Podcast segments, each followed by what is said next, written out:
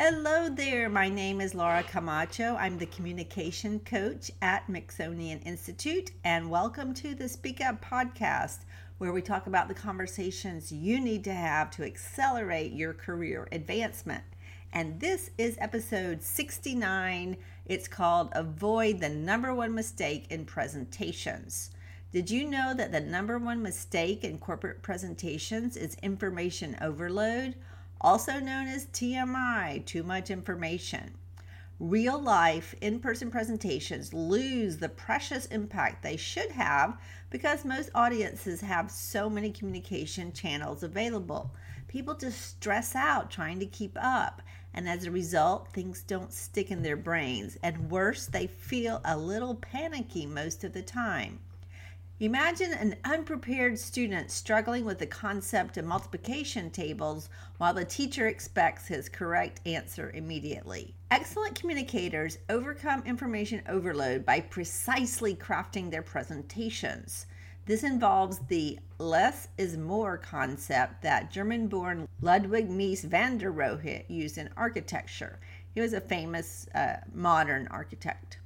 The silver lining in the overabundance of communication channels means that the formal face to face presentation has a far greater impact or potential for impact. That means when you craft a presentation, being precise takes you from generic and boring to compelling. And here are five tools to make your presentation more precise. Number one, Decide on the specific purpose of your talk to this specific audience. This is using intention, and this is a powerful tool that we tend to overlook. You have several, or you may have several objectives in mind.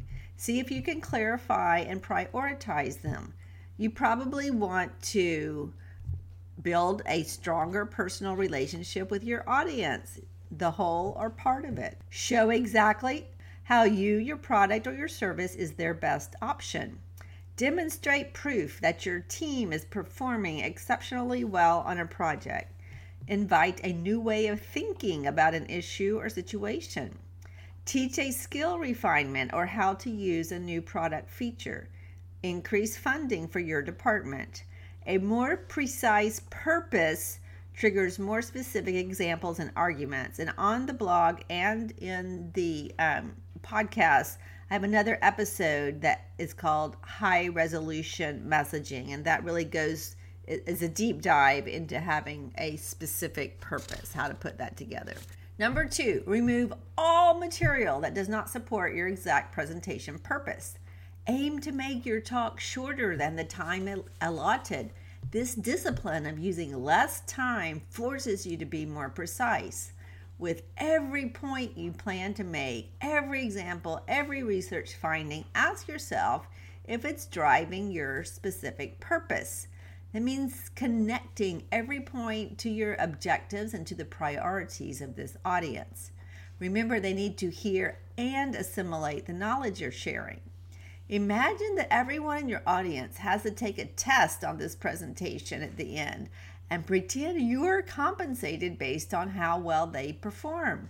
So, how can you structure this message so they remember what you decided was the purpose of this talk? That's a great way of thinking about it.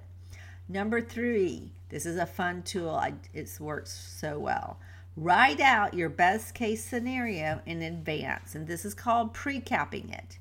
No kidding. Write out a paragraph, it can be a short one, that describes how your presentation just went. Writing out in advance the details of how you felt and how the audience reacted.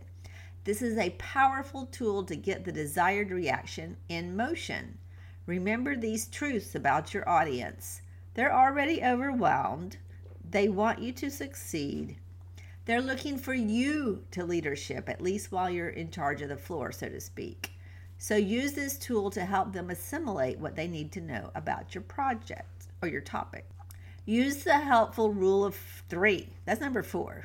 Should have been number three, maybe. Our brains are these amazing, beyond supercomputer thinking creations. But memories are tricky, and most people can only remember three things. Actually, some of us have trouble remembering what we're supposed to be doing at any given moment, how old we are, or what day it is. Recall from English literature class that your papers had to have an introduction, a body, and a conclusion. Three parts. Use the rule of three to identify three key points you want your audience to remember, or spell out three competitive advantages of your product. Connect them with three reasons to hire you at your company. These three items drive the organization of your entire talk, or even if you're in an interview on television or a job situation. Your organization of your message helps your audience to remember it and thus appreciate what you've said. Number five, put all that stuff that you edited out elsewhere. Elsewhere means a handout or a different presentation or another location. I know you know a lot more than what is in your presentation. And it's true, they probably won't read it but they'll have access to that information as a point of reference and some people may want to may actually read it and want to dive into that. Most of the time putting too many numbers on a slide is a sure way to send your audience to the snooze zone. Data yes.